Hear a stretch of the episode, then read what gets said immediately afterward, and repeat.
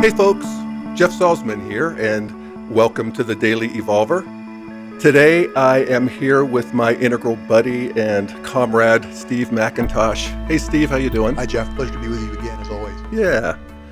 And today Steve and I are going to talk about something that really has been a project for both of us for a long time. For me, it feels like a lifelong project. And that is integrating the two great spiritual paths that in my case that I've I was raised Christian and I have been a Buddhist practitioner for decades and a serious one for a long time. And how that fits in, because of course, both of those doctrines sort of deny the other. And yet, for me, as I've often said, I can't imagine my life without both God and emptiness. Mm, and that's yeah. really been a rich practice for me. And you have really helped me uh, integrate those two through your scholarship and your books and through the work we're doing together. So I'd like to hear your story too, and and tell them about the the current project we're working on. Sure, sure. Well, and let me say um, all the ways that you've helped me in our friendship and the dialogues and the way we're kind of on this path together. My story is that I was not, not raised in any kind of tradition. Uh, you know, my father was an atheist, my mother was agnostic, but um, at a young age, I began being attracted to what we now call New Age spirituality, right? Progressive spirituality in the 70s. And I was interested in a wide range of, of spiritual truth and teachings and, and explored a lot of them, but was drawn increasingly toward the panentheistic side, you know, or, or the God side, even though, again, I don't identify myself as a Christian or as associated with any organized religion. Mm-hmm. The panentheistic path has been my primary focus. And what's the quick definition of that? Well, uh, panentheism is the idea that that spirit is both uh, immanent in the world, inside of us, inside of everything. That the world is spirit and spirit is the world. But there's also an element of, of spiritual reality or ultimate reality that transcends the finite universe. There's something transcendent about it that contains and encompasses, you know, both from withholding it from within and containing it from without and the word that's most often associated uh, with this transcendent element in the panentheistic uh, understanding is God. Mm-hmm. But there are, are, forms of panentheism which don't directly acknowledge a, a, a, traditionally theistic God, like you find in, in Christianity or Judaism or Baha'i or right. you know Islam. But um, panentheism is, is a sophisticated form of, of, of theological understanding of ultimate reality that's not simply Christianity, and it's not simply Buddhism. Um, it is a, uh, a, kind of an integration of those yeah. things, but it's still kind of, if we're contrasting it in the discussion we're about to have, we could say there's panentheism, which recognizes transcendence, and then there's pantheism, which is more of a non-dual recognition of yeah. there's only one thing, so you don't need to posit a transcendent element. Right. Yeah. Well, it it, it seems very attractive to integralists. I mean, it, it, it seems like the people I know in the integral world really, I mean, it's, I'll speak for myself. I want it all. I mean, if there's a spiritual truth out there, I want to make sure that I have it and I have it, you know, and I'm working with it and I'm integrating it. Otherwise, it just doesn't feel complete. And one of the great privileges that you and I have is, uh, you know, some position of leadership in the integral community and you know living here in boulder in our little integral campus and the boulder integral center down the street. And we have done a number of programs there. Uh, and this summer we're going to do a program called the integral incubator. And we're making this uh, this theme of integrating theism and the non-dual is really the theme of the incubator. And i'm excited about that and excited to be working with other integralists on developing a real path forward that is not just the you know cafeteria mixture, but a true integration. And that's where, uh, again, you've been so helpful in your thinking about this. So maybe share a little bit about how you see the integration of these two great human spiritual insights. Sure, sure. Well, in the presence of the infinite, my 2015 book, I uh, developed this theme quite a bit and explore how uh, a post New Age appreciation of different spiritual paths that welcomes and is respectful of different uh, different paths, but at the same time can integrate it can, it can bring on not only support but a, a, kind of a healthy challenge where you know different kinds of spirituality can challenge each other in a way that is difficult to do within the, the cultural mores right. you know, of progressive spirituality right so in, in other words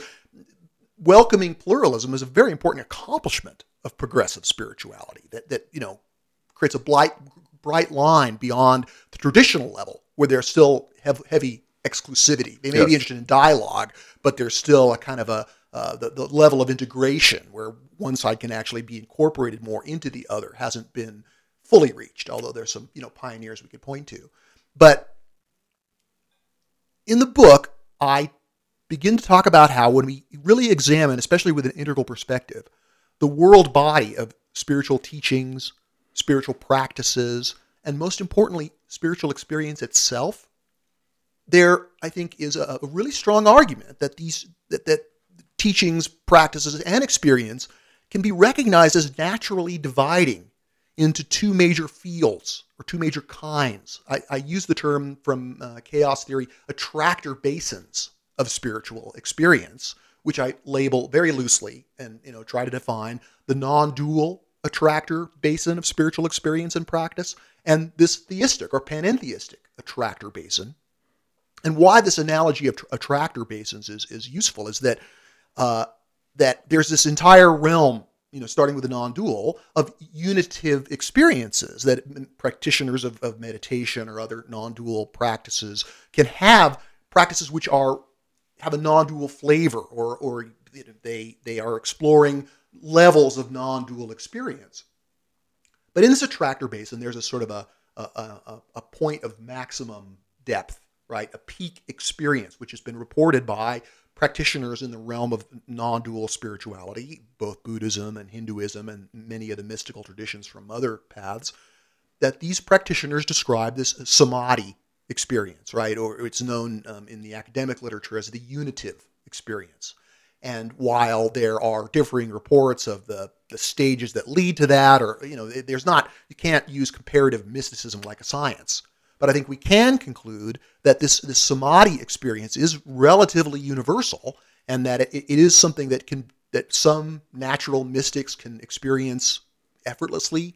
But for most of us, this um, peak experience of non-duality is something that comes from practice, right? Yeah. Dedicated practice, especially meditation.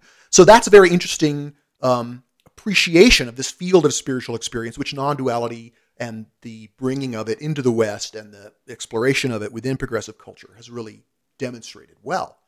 So, an important lesson from this non dual practice experience teachings realm is how there's a kind of a mirror, not exactly, not a perfect mirror, but a, a very similar kind of field of spiritual experience that's found on this, um, this the, the more uh, theistic Christian Juda- Judaism side. And this one has its own practices, faith, you know, communing with the presence of God, prayer. All these practices are time tested, right? And they're not merely mythic level practices, as right. I argue in the book. Um, you know, Buddhism, Hinduism, Christianity, Judaism, all the great lineages of the world are indeed lines that, although most of them are rooted at the traditional level, can be seen to grow through the modernist, the postmodern, and now that, that these lines are growing into the integral, we can see something new and say something more about each of them because we yeah. can bring them into relationship in a way that they can kind of true each other up. Yeah. Right. So just a little bit more on this theistic attractor basin of spiritual experience. The apogee or maximum depth point within this field, I think, for lack of a better term, we could describe it as the love of God. You know, the the, yes. the being beheld and and indeed held yes. by the higher self that is within you, that's connected to every other higher self, you know, the ultimate reality, that the, the splinter of divinity that lives within inside of us, yes. that element of us, which we are doing our best to, you know, become one with, has a love for us as individuals, which is its own completely profound experience. And while the experience of mystical or even non-mystical experience of the love of God and the experience of, of non-dual oneness, while there's overlap, while in some ways they're the same thing, in other ways they're not. Right. And, and, that's part of the good news is that because they are complementary, they both challenge and support each other. Um, that's where we could begin to discover the opportunity to um, to develop a new uh, integral level practice whereby um, we can, if, if, we think about a yin yang symbol, you know, at the heart of the black wave is the white dot, and, and the white wave is the black dot. And so, even though on the non dual side, we can find love, and if you're on the black side, you can find the white in the middle. But even though each side can, in a sense, be appreciated and be complete on its own, mm-hmm. its own fulsome path, there's also ways in which these other that going beyond polite spiritual pluralism to actually recognize that this theistic path can can deepen the practice of a non-dual path in ways that strictly sticking to the non-dual side may not be able to. Well, and, and vice versa. That, that has been my experience. Mm-hmm. I mean, I was raised at, at, the traditional level, traditional Christianity, mythic uh, Christianity, right. and uh, right on schedule as a teenager, I became modern and scientific, and I became an atheist and a materialist. And then I moved to Boulder, and Boulder, green, good old green Boulder. I became a cafeteria. I mean, I was doing everything. Right. And then got into the, you know, really terrific uh, Buddhist community, Tibetan Buddhist community here, and did serious uh, study and, and spiritual practice in that lineage. And, you know, there's a lot of good experimentation happening with the Buddhists here. And Naropa is a very, you know, proto integral uh, institution in many ways. But still, the doctrines denied each other. Mm-hmm. You know, Buddhism denied uh, uh, that there's a, even a need for a God. Mm-hmm. And of course, you know, to go back to Christianity and talk about emptiness or anything like that would just, you know, get you cast out. So for me, what happened was that my Buddhist practice, and, and I think this is what you're talking about, is my Buddhist practice, you know, made me a bigger, more aerated person. And my, my identity literally grew. I was uh, able to hold more. Mm-hmm. And and then there's all the work that you do on illumination and just the feeling of the world being lit up, particularly in Tibetan Buddhism. That's sort of an re-enchantment of the world right. that happens in advanced Tibetan Buddhism. And it's like that expanded sense of Jeff, Jeff, was able then to it's it's like it was inevitable. It was irresistible. God, the love of God just flowed right back in there you know that god i had denied that mythic god in the sky mm-hmm. uh, i you know i'm sure. still grown beyond that of course but the love of god no I, uh, yeah, it's, it's, real it's, it's real yeah. and it came back and you know it's it's they're they're sort of both self self authenticating in a way i mean when i talked about meditation making me bigger the world's more enchanted i'm a better person i'm a kinder person i'm a more effective person the love of god also makes me a more stalwart person and a, a person with more, more calm, feel like I'm being lived, that there's something bigger than me that's animating me. And they're just delicious together, everybody. Yeah. Well, as I was traveling around the country on my recent book tour for The Presence of the Infinite, uh, I talk a little bit in the presentations and in answering the questions about this practice of, of practicing these two poles together. In other words, um, one of the it's important to say just by way of background before we kind of loop back to how we're applying this and that is this recognition of the two major kinds of spirituality you know non-dual and theistic this isn't just my crazy idea i mean this has been well established by a whole host of very distinguished um, academic uh, philosophers and theologians such as Hans Kung or John Hick or um, Masao Abe as part of the Kyoto school. So there, it's well recognized.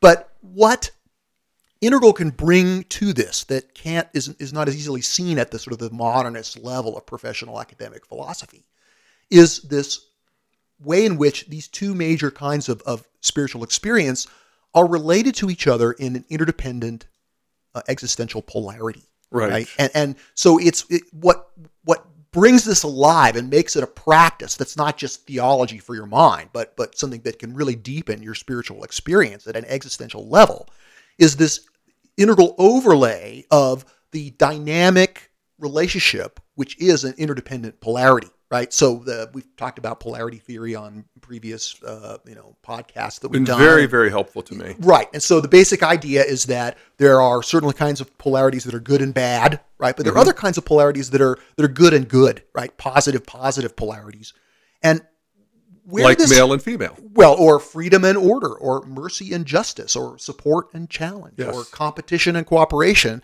These are the, the, these positive, positive polarities, as I argue in the book, reflect the larger structure of reality. You know, being and becoming. You know, absolute and relative, infinite and finite. They're just But- sort of built in. Well, right, they're fractally distributed in, in, in into reality. Cool, the reality is made up by it because these these positive positive polarities are engines of evolution. So what we can begin to notice as we appreciate a deeper integral philosophy of value is that both values themselves and things that create value have a tendency to cohere in polar sets. So they're like two legs, right? That is, competition and cooperation is the classic example I usually use. And because cooperation is certainly to be preferred, but without a degree of individual excellence and creativity, cooperate the value creating potentials of cooperation can be muted, right? Yes. Likewise, competition by itself can only create so much value before you desperately need some more cooperation. But the two together, they can true each other up. So this phenomenon of interdependent polarities being dynamic engines of evolution or value creation, right? When we apply that to these major kinds of spiritual experience and spiritual practice, then we can behold this third element, right? That that's that's both and neither that that brings the the, the, the, two together in a way that that shows how they're so similar and that in some ways they indeed are paths to the same mountain Yeah. but in other ways shows how their teachings fly in the face of each other Yes. and so there's this existential challenge of well what do you mean Yeah. you know? well, a lot of people it, it, in the integral world are very confused by all of this. I was for many years, still am. You know, I'm still working this out. Yeah. Well, and that's the point is that we are experimenting with this Yes. practice. People on my tour very want they, they wanted to know more Yes. about how you can practice one pole with reference to the other. How you Absolutely. can practice the, the- the black wave with reference to the white wave, you know, in the yin Yes. yang. And so we want to conduct an experiment at the Integral Incubator Seminar where we take one afternoon and do a, a kind of an extensive three hour exercise that tries to ground and apply this um, uh, this new practice, which is coming online uh, at the integral level of practicing one pole with reference to the other. So to just to give a few examples of how one side can challenge the other. So when it comes to the self, right, a huge and, and very important practice of both uh, um, non-dual forms of, of Buddhism and you know Advaita Vedanta and other non-dual forms of Hinduism is really uh, the dissolution of the self or the recognition that you know Atman is Brahman or that, that, that the, the self is ultimately the one true thing. And, and in that sense our individuality is empty because we are of the nature of the whole right? And that's you know its own robust and magnificent kind of spirituality Now say that again to me. dissolution of the self Okay. So what's that again? so that uh, th- that that is um, the idea that our true spirituality lacks self nature, Mhm. right? That that emptiness or sunyata from a Buddhist perspective, No self. is is the doctrine of no self is is really uh, you know Thich Nhat Hanh calls it interbeing, right? Mm-hmm. But uh, you know. Uh, Kitaro Nishida calls it uh, absolute nothingness. Yes. There's different ways of understanding what emptiness really means. Yes. But I think that there's pretty firm agreement that this sort of idea of, of connecting to the all one self, you know, whether it's empty or full, is is a huge kind of goal or, or direction of Yes. the practice of non-duality. Right? yes. So the way that's challenged, of course, is is on the theistic side, where our individual status as sons and daughters of the living God who can love and be loved as individuals, that that's the heart of that. So even though it, it may not, we don't have to think about it in a crude way about pumping up the ego. It's more about recognizing our sovereign status as real selves, real, real spiritual beings with souls that, that, you know, continue. So, um, the, the idea is that we think about it as that those two practices can complement each other like two legs, right? So we, we dissolve the self and then we reclaim the self at a higher, more pure level. And then there's another round in which we That's connect right. to the one. And then we, so Niels Bohr, the, the famous physicist, is famous for the quote that um, the opposite of a small truth is a falsehood, but the opposite of a great truth is another great truth. Right on. So the opposite of the truth that we're all one is the truth that we're all original yes. both are fully spiritually true, even though they're in this interdependent polarity where they're kind of challenging each other, even as they support each other. Yeah. So our souls get to continue. Did I hear you say that? Well, look, I- you know, this is a practice. don't, I don't really have to die. Uh, uh, You know, we are engaged in this practice to see what can be experienced here on Earth. Right, so so that's kind of the focus that, that I want to you know keep Right, it at. I mean, you know, there's there's obviously theologies of an afterlife that are contained in both major schools. Non-dual has the idea of reincarnation is very powerful. Yeah. Theism has the idea of life after death. So that's you know that while there's certainly a, a role in this exercise of, of examining theology, um, I think one of the ways we can keep it grounded, for example, is by seeing the practices. Like as another example beyond the self, the ways in which these two practices can complement each other is the idea of um, non-dual, wise non-attachment, right, as it's taught by Buddhism, and what you might see the opposite of that as kind of loving engagement, as Yes. taught by Christianity, right? And so uh, th- that is for a long time, I resisted this idea of, of um, wise non-attachment. You know, I thought, wise non-attachment? Well, what about my son? You know, my little kid, he's, he needs all my attention. I can't be wisely not attached. I have to be extremely attached uh, and care very much about his life and, and how things turn out for him. Right. But as I've tried to integrate non-duality into my spirituality, I've come to see extremely valuable uh, this idea of wise non-attachment is, and how it's the perfect remedy for when you get exhausted or burned out with loving engagement. The, the fact that I can I can take a stance of wise non-attachment, and I know that that is a very stable pole of spiritual reality. I can't I can't tell you how how soothing and how Yes. re- rejuvenating that has been when I grow weary or am thwarted in my attempts at loving engagement. Darn right. Yeah. Well, and those those ultimate realizations of oneness on the one side of the street, the non-dual side, and the love of God on the other side, and you know all of the wonders and uh, of, of, of the, the experience of those. But still, you find even in the integral world, a lot of people who really deny any ontological reality of those. I mean, it, there's still a lot of scientific materialism in certainly in the culture at large that says that I mean, you know, this is Sam Harris. You know, he's meditating his brains out, and still, you know, there's really nothing going on there except that there's a, a experience, a, a higher experience that may help us get out of bed in the morning, that may help us to relate to each other in a way that's more uh, adaptive and and makes us better vehicles for our selfish genes. but it's all an illusion or a delusion. And what do you have to say to that? Well, a critique of scientific materialism, you know, that's sort of another discussion on its own. My book, my 2012 book, Evolution's Purpose, tried to um, get at uh, the sort of Darwinistic materialism that underpins um, the credibility of, of scientific materialism in the minds of many people, and uh, how materialism, I think Whitehead nailed it in the 20s, where he said it's the fallacy of misplaced concreteness. As if, as if matter, you know, is more real than things like values Yeah. or, or subjective Says who? personality. Yeah. Yeah. But I think that that one of the important lessons of progressive spirituality is is this pluralism. Right, we're not going to try to be exclusive or or or uh, we're trying to be as open and, and not condemn uh, other forms of spirituality that we may not agree with.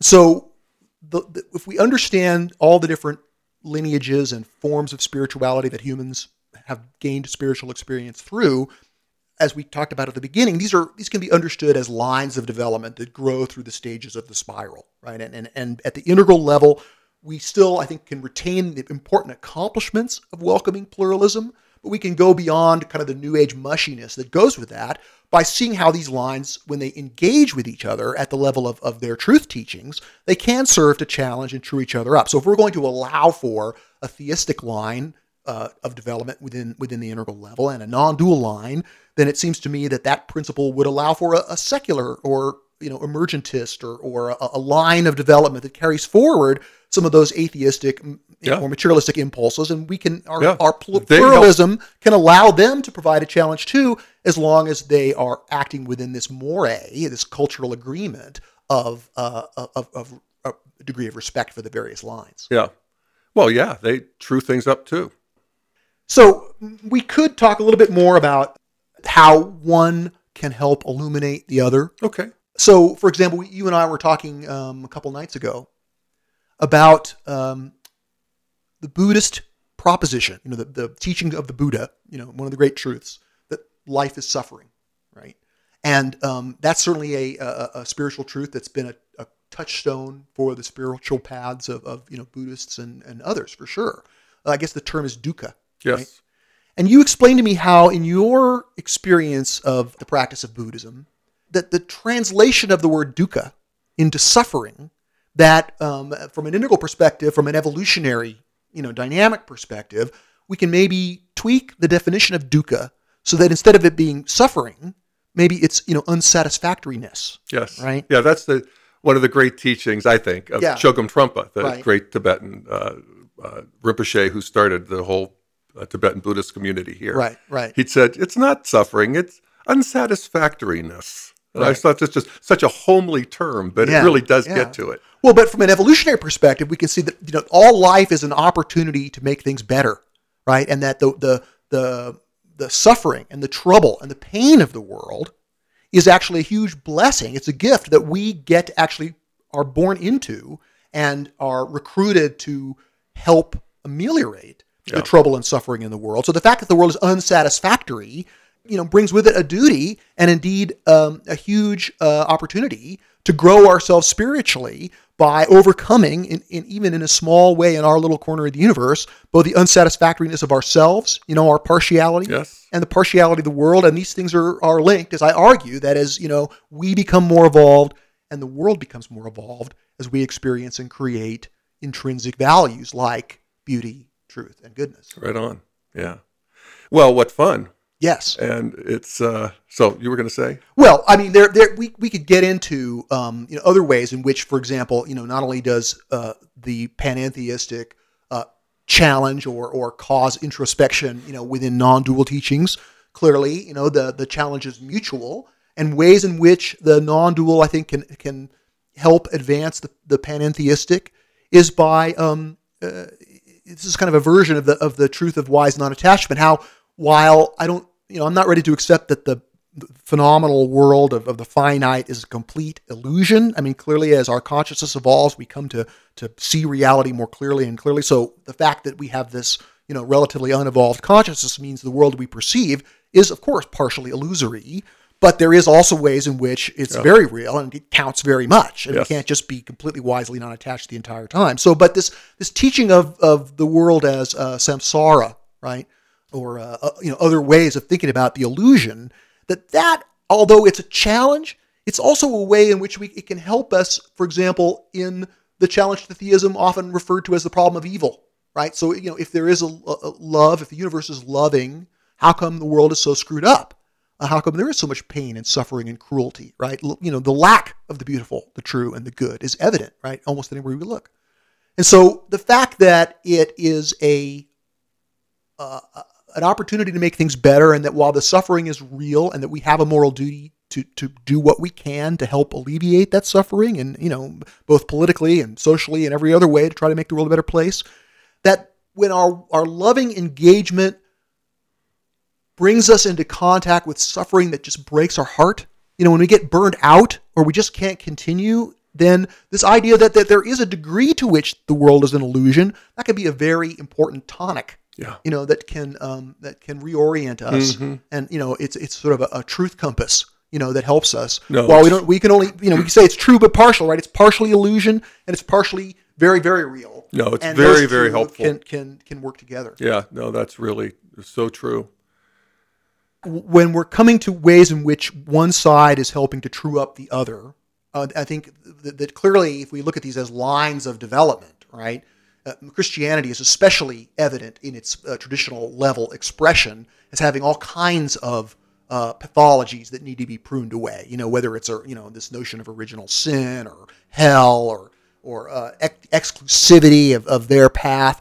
But Green does a good job at getting rid of most of those things. And when by the time this uh, you know integral Christianity or you know the panentheistic version of spirituality enters the integral level, um, it doesn't need the critiques of its mythic theology. Um, but there's still ways in which, of course, it's partial, like every line of development at every stage. And I think it might be worth just tracing these lines, right? So so both non-dual and theistic, they begin they're kind of rooted in the traditional level, right? Amber or, or blue.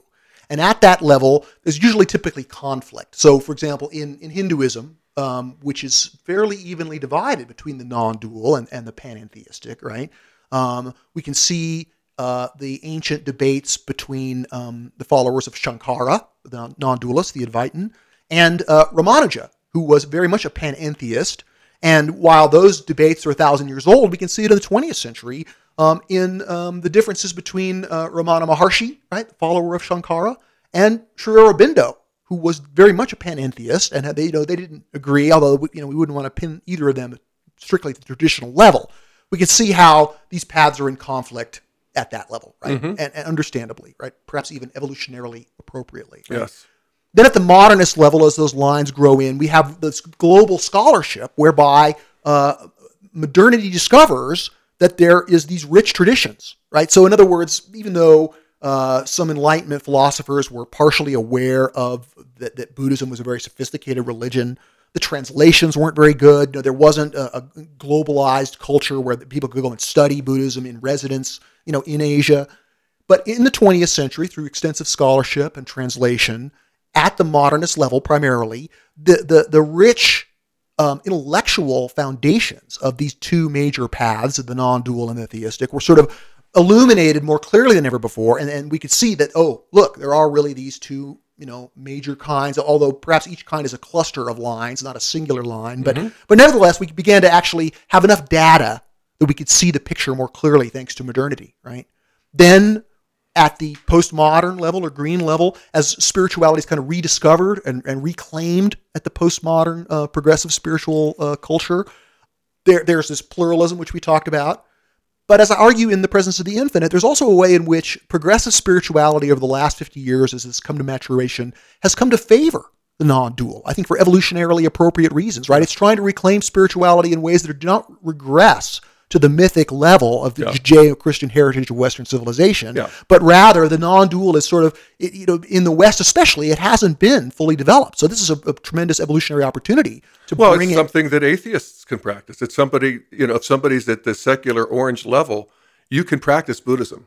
You can't really practice Christianity. Sure. You know, yeah. and so you know, it, it it is the next sort of escalator we take up to the next floor. Yes. And yeah. I've enjoyed reading. I, am a reader of both Shambhala Sun and Tricycle, you know, the mm-hmm. two Buddhist magazines. And uh, Stephen Batchelor, I guess he's the most prominent, um, you know, Buddhist atheist. Gets a lot of ink in yeah. those publications. Sure. Yeah. But it's also great to see, you know, the authentic uh, Buddhist teachers, both Zen and Tibetan, push back against atheistic Buddhism and say no. You know, Buddhism may not be theistic, but it's not atheistic. Right. You know, and so that's that's its interesting. Uh, it's non-theistic. right. Um, but you know, again, that, that is we can see not only in Hinduism it's split down the middle between the panentheism and the non-dual, but would also you know Buddhism, which is mostly non-dual, also has its theistic expression in uh, Pure Land Buddhism, yeah. right? Um, there's also, also, in uh, Tibetan Buddhism, they, they, have the you know, of course, there's a lot of deity practice, but right. but also even the, the the doctrine of Buddha nature, mm. where it's not quite God, but there's a loving creativity. Not even forget loving but there's a creativity. There's something that's built into the universe that is fertile and creative, and you know, it's it's often represented as a great cervix, actually, in right. Tibetan Buddhism. Sure. And you know, it's getting right up next to personal. Buddha nature. Yes. But not quite there. Well, and I've also enjoyed re- reading with, from within Buddhism the harsh critiques of Buddha nature. You know, yes, you're trying course, to, yes, you know, it's totally. not people people are not familiar with Buddhist you know intellectual thinking yeah. often assume that Buddha nature is just a part of Buddhism. Yeah. But it's a very controversial a, yeah, part absolutely. that's recently been added and that has gotten a lot of pushback within the Buddhist community. Um, so yeah. Buddha nature, it's cool, but it's not universal within Buddhism. I, I like it, but you know, I'm trying to integrate.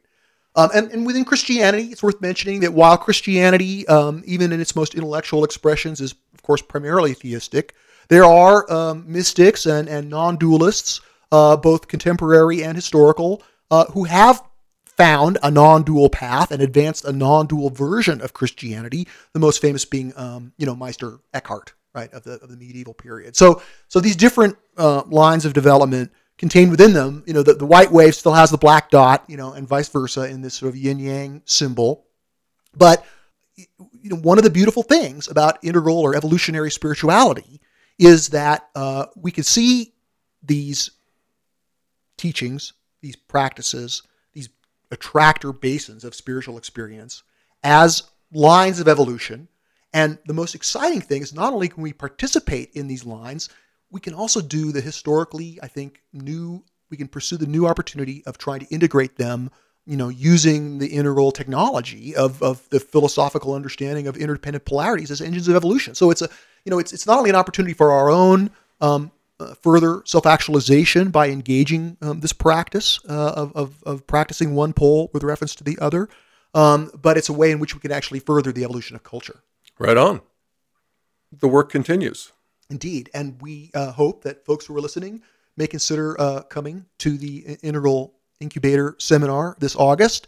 Um, the website is integralincubator.org. Uh, and I, we should mention that the, the Integral Incubator was the title of a seminar that you and Ross and Nomali Perera, Ross Hostetter and Nomali Perera did, um, where it was a um, a project of of uh, traditional like a business incubator, right? Yes. You know, you brought your business plan or your film project, and and the workshop was about developing that project, right, with integral input. And this is not that. Right? right. We're, we're using the term incubator. Last year we called it the integral escalator, but we liked it so much, and the the um, the uh, uh, feedback, you know, the little anonymous uh, comments that we got from people were universally positive. And you and I had a lot of fun working together, and we found we have a nice synergy in, in a seminar uh, environment. So we're doing it again, and we're, we're upgrading the name to what we think is a better name, Integral Incubator. But it's not about your business plan; it's about incubating your consciousness. That's right. And again, at the Integral Center, uh, August 18th through 21st, and you can find out more at integralincubator.org. All right. Well, thank you so much, Steve McIntosh. Thank you, Jeff. Always a pleasure. And thank you all for listening. Take care.